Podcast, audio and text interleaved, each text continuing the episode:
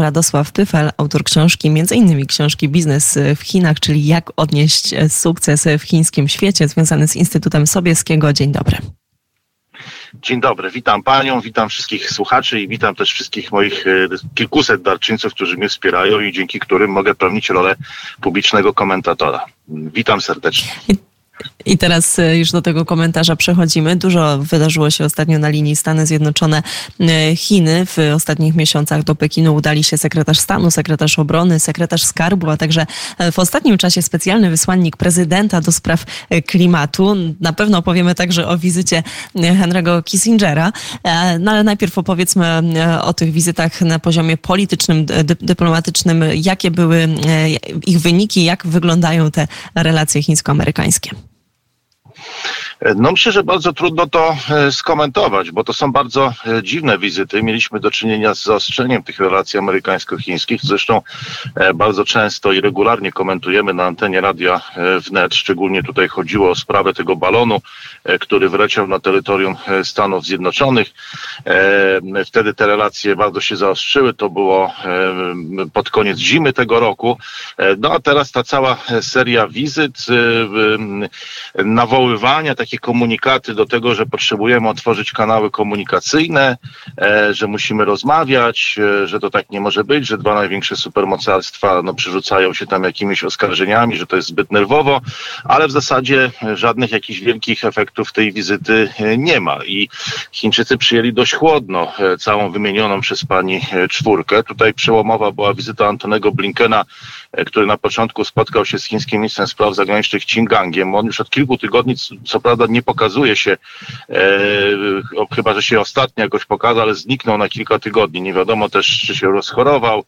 E, no tutaj są jakieś spekulacje na temat tego, co się, co się dzieje z chińskim szefem e, dyplomacji. Może po prostu to tempo rozwoju wydarzeń międzynarodowych spowodowało to, że musi e, chwilę odpocząć. Było też spotkanie z e, najwyższym rangą chińskim dyplomatą Wang Yi, a nawet spotkanie z samym Xi Jinpingiem. E, no to już nastąpiło ono wtedy, kiedy te rozmowy poszły dobrze i było wiadomo, że te kanały komunikacyjne zostaną otwarte. Potem wizyta Janet e, Yellen, e, no tutaj przerzucanie się e, sankcjami i blokowanie przez Chin dostępu do, zdaje się, Germanu i Galu. Tu idzie walka o chipy, kto będzie produkował. Amerykanie blokują dostęp do technologii poprzez Japonię i Holandię, która, no, które to kraje nie będą udostępniać tych narzędzi do wytwarzania tych chipów. No z kolei Chińczycy stwierdzili, że w takim razie zablokują dostęp do Galu i Germanu. E, no i w, tak toczyły się te, e, te rozmowy. E, najbardziej koncyliacyjne w przypadku Johna Kerego, czyli specjalnego wysłannika do spraw klimatu, gdzie w poczuciu odpowiedzialności za całą planetę no, oba supermocarstwa stwierdziły, że muszą współpracować właśnie, żeby osłabiać skutki ocieplenia klimatu. Więc mamy do czynienia no, z taką dziwną sytuacją, bo z jednej strony te dwa supermocarstwa konkurują ze sobą i nie mogą ustalić tego, jakie są reguły we współczesnym świecie. Z drugiej bardzo dużo mówią o pokoju, wręcz prześcigają się w tym, które z nich jest bardziej pokojowo e, nastawione. E, no to wszystko jednak nie zmienia e, faktu, że te kanały komunikacyjne rzeczywiście zostały otwarte, rozmowy trwają, są chłodne, niektórzy są rozczarowani, że Chińczycy z pewnym dystansem i chłodem jednak podjęli te delegacje amerykańskie, które rzeczywiście jedna za drugą przylatują do Pekinu. To też nie, mimo że te kanały komunikacyjne są otwarte, to, to nie zmienia faktu, że te napięcia wciąż e, są i to dotyczące właśnie tych chipów, dotyczące też cieśniny tajwańskiej. Sądzę, że tutaj Chiny postawi, postanowiły trochę, czy Pekin postanowił trochę zawistować i zaprosił, no już jak pani wspomniała, Henry'ego Kissingera, postać historyczną. Ten człowiek ma 100 lat i mimo 100 lat na karku, no wciąż odgrywa istotną rolę w globalnej polityce. Pamiętamy jego no niezbyt e, przypadające do gustu polskiej opinii publicznej wypowiedzi w Davos, no a teraz przyleciał do, e, do, do Pekinu e, i tam, e, no i tam również wypowiedział się za łagodzeniem tych napięć. On był człowiekiem, który te napięcia, w, w, no ile to było już lat temu, 52 lata temu łagodził poprzez swoją tajną misję sekretną, która pozostała tajna i sekretna, dopóki Pekinie poleciał tam Richard Nixon. To było całkowite wtedy odwrócenie tych relacji w czasach zimnej wojny, początek takiego taktycznego sojuszu Chińska Republika Ludowa, Stany Zjednoczone przeciwko Związkowi Radzieckiemu, który co ciekawe był ustalany poprzez 200 spotkań w warszawskich łazienkach. Tam dyplomaci, pewnie nie tylko dyplomaci amerykańscy i chińscy się spotykali. No i potem ta tajna misja Kissingera, potem przyjazd Nixona, resztę już e, znamy, ta współpraca amerykańsko-chińska i upadek Związku Radzieckiego, a, no, a teraz Kissinger znowu w Pekinie. No i zobaczymy. To tylko ja e, pozwolę sobie, pozwolę tylko sobie na chwilę wejść w zdanie, bo to może warto podkreślić, bo Departament Stanu podkreślił, że Kissinger poleciał do Chin jako prywatny obywatel, że to nie jest jakby oficjalne stanowisko, no nie jako przedstawiciel rządu Stanów Zjednoczonych. I tutaj pytanie, czy, czy no bo pojawiły się te komentarze, że właśnie w zderzeniu z tymi wizytami, wizytami na szczeblach rządowych, no to Kissinger został niezwykle przyjęty z takim szacunkiem i niezwykle ciepło i też, i też to odwzajemnił. Czy on mógłby działać jako taki, no nie wiem, cichy negocjator w tych relacjach pomiędzy Stanami Zjednoczonymi a Chinami? No myślę, że nie, że rzeczywiście jest to osoba prywatna, jak pani wspomniała i on, no to też, no on nie ma jakichś wpływów chyba na szczytach władz w Stanach Zjednoczonych. Jest to osoba już stuletnia. No jakkolwiek nie spojrzymy, no to są też pewne różnice kulturowe, dlatego że w Chinach e, osoby starsze darzy się wielkim szacunkiem, no a zwłaszcza jeżeli mają 100 lat, bo każdy rok to jest rok jakichś doświadczeń, jakiejś wiedzy, ale to też nie zmienia faktu, no że Pekin trochę gra jakby e, samą postacią Kissingera jako osoba, osoby, która doko, dokonała kiedyś jako oficjalny przedstawiciel sekretarz stanu odpowiednika Antonego Blinkena e, w, w polityce amerykańskiej lat 70., no, doprowadziła do wielkiego przełomu. E, no i Chiny wysyłają taki, e, taki sygnał, że zobaczcie, nawet Xi Jinping to powiedział oficjalnie, no grając jakby tą kartą Kissingera, żebyście postępowali tak jak Kissinger, wielka postać z waszej, z waszej historii, tak, no, w, który dzisiaj jest osobą prywatną. Zresztą w Stanach Zjednoczonych no, też jest w tym systemie takim demokratycznym, gdzie każdy sam decyduje, co chce powiedzieć, jest też pewnego rodzaju problem. No, mieliśmy koszykarzy z NBA, Denisa Rodmana, który jeździł też do Korei Północnej i walczył też o coś, co akurat mi osobiście trudno było w ogóle zrozumieć, o co mu chodzi, ale chyba tam chodziło mu o, o, o globalny pokój, coś w tym stylu. No ale jednak mimo wszystko Henry Kissinger to jest postać zupełnie innego formatu niż celebryci czy koszykarze NBA, którzy tam jeździli do Korei Północnej. No i ta gra się tak y, toczy między Stanami a, y, a Chinami, więc mamy wizytę oficjalnych przedstawicieli Antonego Blinkena, Janet Jeleń, Żanety Jeleń, nomen omen, jej rodzina pochodzi z Sokoła Podlaskiego, no i Johna Kerego, no a także prywatnej wizyty Henry'ego Kissingera.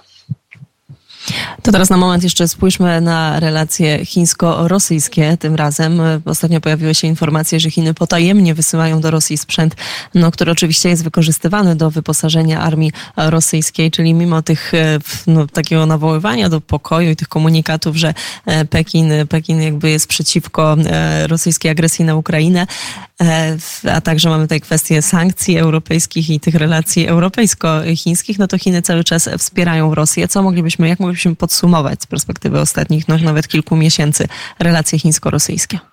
A czy mi się wydaje, że my już to podsumowaliśmy, że my już jesteśmy przekonani, że Chiny stoją po stronie Rosji, że wysyłają tam broń i każdy e, jakiś tam e, fragment, e, komponent, który się tam znajdzie, jest interpretowany jako udowodnienie tezy, że, że Chiny po prostu aktywnie w tej wojnie uczestniczą.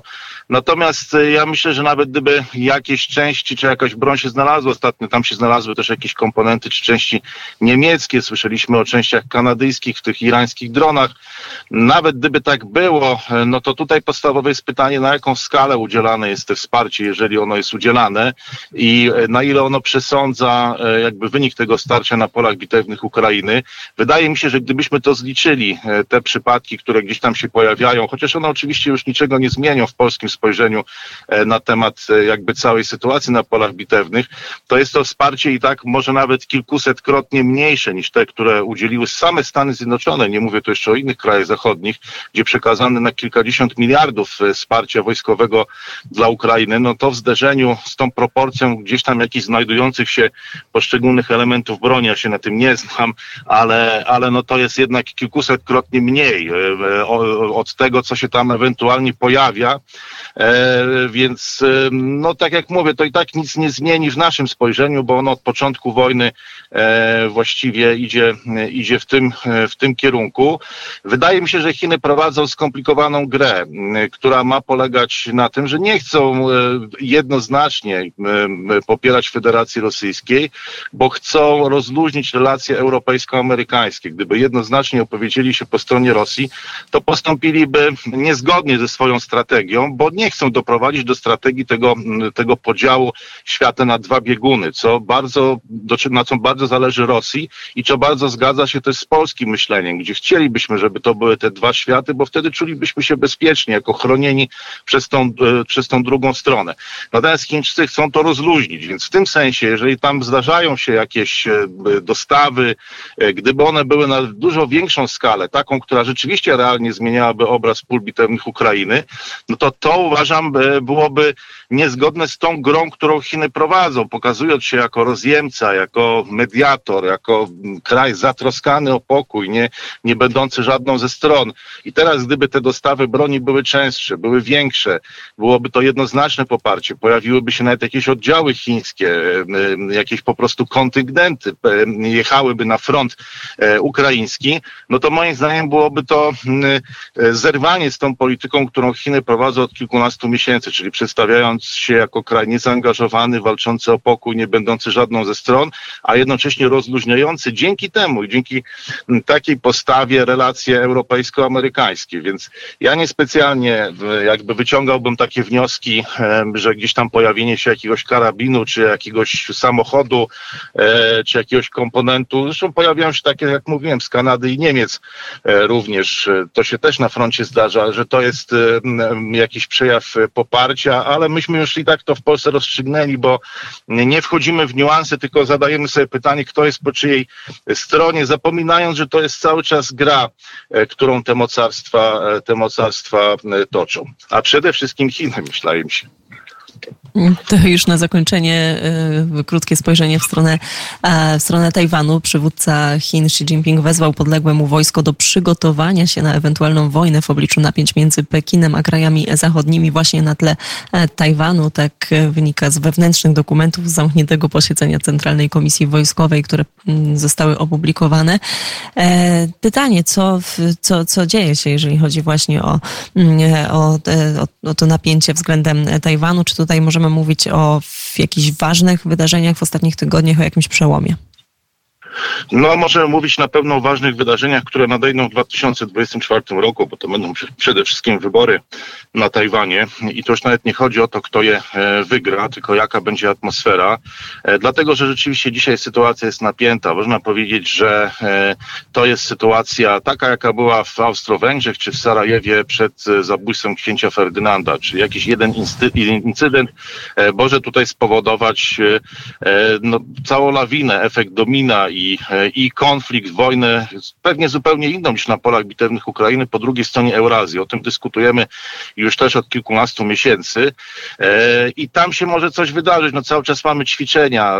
E, pływają zarówno Amerykanie w tej cieśninie tajwańskiej, co bardzo irytuje Pekin. Pekin z kolei przeprowadza ćwiczenia, gdzie przekracza tą umowną, e, w Polsce traktowaną jako e, państwową, ale tak naprawdę to jest umowna, e, umowna linia demarkacyjna, e, więc cały czas jakieś ćwiczenia, jakieś statki tam pływają, jakieś samoloty, no mamy Top Gun w cieśninie tajwańskiej, więc tu nawet jakieś przypadkowe zdarzenie, że te samoloty się zderzą, albo ktoś nie wytrzyma, naciśnie jakiś guzik, otworzy ogień, no może spowodować całą eskalację i ten efekt domina, więc, e, więc no sytuacja jest, jest bardzo napięta. Sami Tajwańczycy, jeżeli spojrzymy na badania zachowanie opinii publicznej, to co mówią kandydaci w wyborach prezydenckich, no są przede wszystkim za zachowaniem status quo. Oni nie chcą jakiejś eskalacji w tej ciśnienie.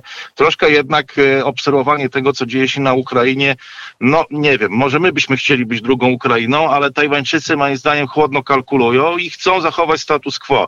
Tu chcę, żebyśmy się dobrze zrozumieli też ze słuchaczami Radia Wnet, mówiąc o status quo, nie mam na myśli zjednoczenia z kontynentem, ani też nie mam na myśli niepodległości Tajwanu, bo zadeklarowanie niepodległości Tajwanu.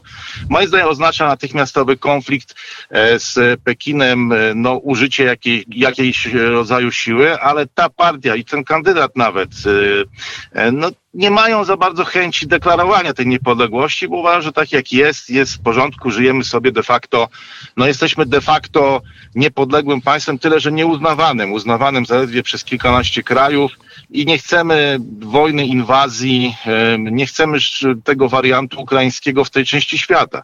No ale to, że oni nie chcą na Tajwanie, to nie znaczy, że E, że to nie nastąpi, bo raz ze względu na przypadkowe jakieś zdarzenie, które zawsze może nastąpić, a dwa, że no też jednak są mocarstwa, no też może Pekin inaczej zdecydować, bo może zdecydować, że nie wiem, że na przykład na tyle osłabił wolę, może samych Stanów Zjednoczonych to nie, bo wola jednak Stanów Zjednoczonych jest bardzo silna, ale, ale innych sojuszników amerykańskich, na przykład Japonii, nie wiem, Australii, Nowej Zelandii, samego Tajwanu, więc nawet i Pekin może to jednostronnie zmienić, ale też są jeszcze inne kraje e, jakby wokół, e, wokół wyspy i cała sytuacja, bardzo delikatna sytuacja międzynarodowa, więc e, to, że w tych wyborach ci kandydaci mówią, że oni chcieliby zachować to kruche status quo i to niezależnie od tego, czy oni są za, jakby pro-tajwańscy, czy, pro, czy prokontynentalni, tak jak Kuomintang, bo Kuomintang jest prochińską partią, a miał dobre wyniki w tych wyborach, no teraz już te sondaże, znaczy miał dobre sondaże, teraz już ci niepodległościowcy, bardziej ci nastawieni nastawieni na tożsamość tajwańską, przodują w tych sondażach i być mają szansę w styczniu wygrać, to niezależnie od tego wyniku, no te decyzje, te wypowiedzi, te oświadczenia są dosyć powściągliwe. No, a gra dyplomatyczna i psychologiczna przede wszystkim, wydaje mi się, wokół, wokół wyspy się toczy. Mamy te ćwiczenia, co chwila właśnie też i ćwiczenia z kontynentu, które zbliżają się do wyspy, wywierają tą presję psychologiczną. No i sam Xi Jinping, który tak jak pani powiedziała, no motywuje tych żołnierzy i mówi, że w każdej chwili tutaj może być konflikt, musicie być gotowi. On to mówi od kilku lat, ale problem w tym, że od kilku miesięcy mówi to coraz częściej. I będziemy obserwować e, oczywiście sytuację i relacjonować na bieżąco. Ja tymczasem bardzo serdecznie dziękuję. Radosław Pyfel, autor m.in. książki Biznes w Chinach, jak odnieść sukces w chińskim świecie. Instytut Sobieskiego był gościem Radia Wnet. Dziękuję za rozmowę. Dziękuję bardzo, miłego dnia, pozdrowienia dla Pani, wszystkich słuchaczy i też moich wspierających, bo dzięki nim dzisiaj mogłem tutaj wystąpić. Bardzo dziękuję, miłego dnia.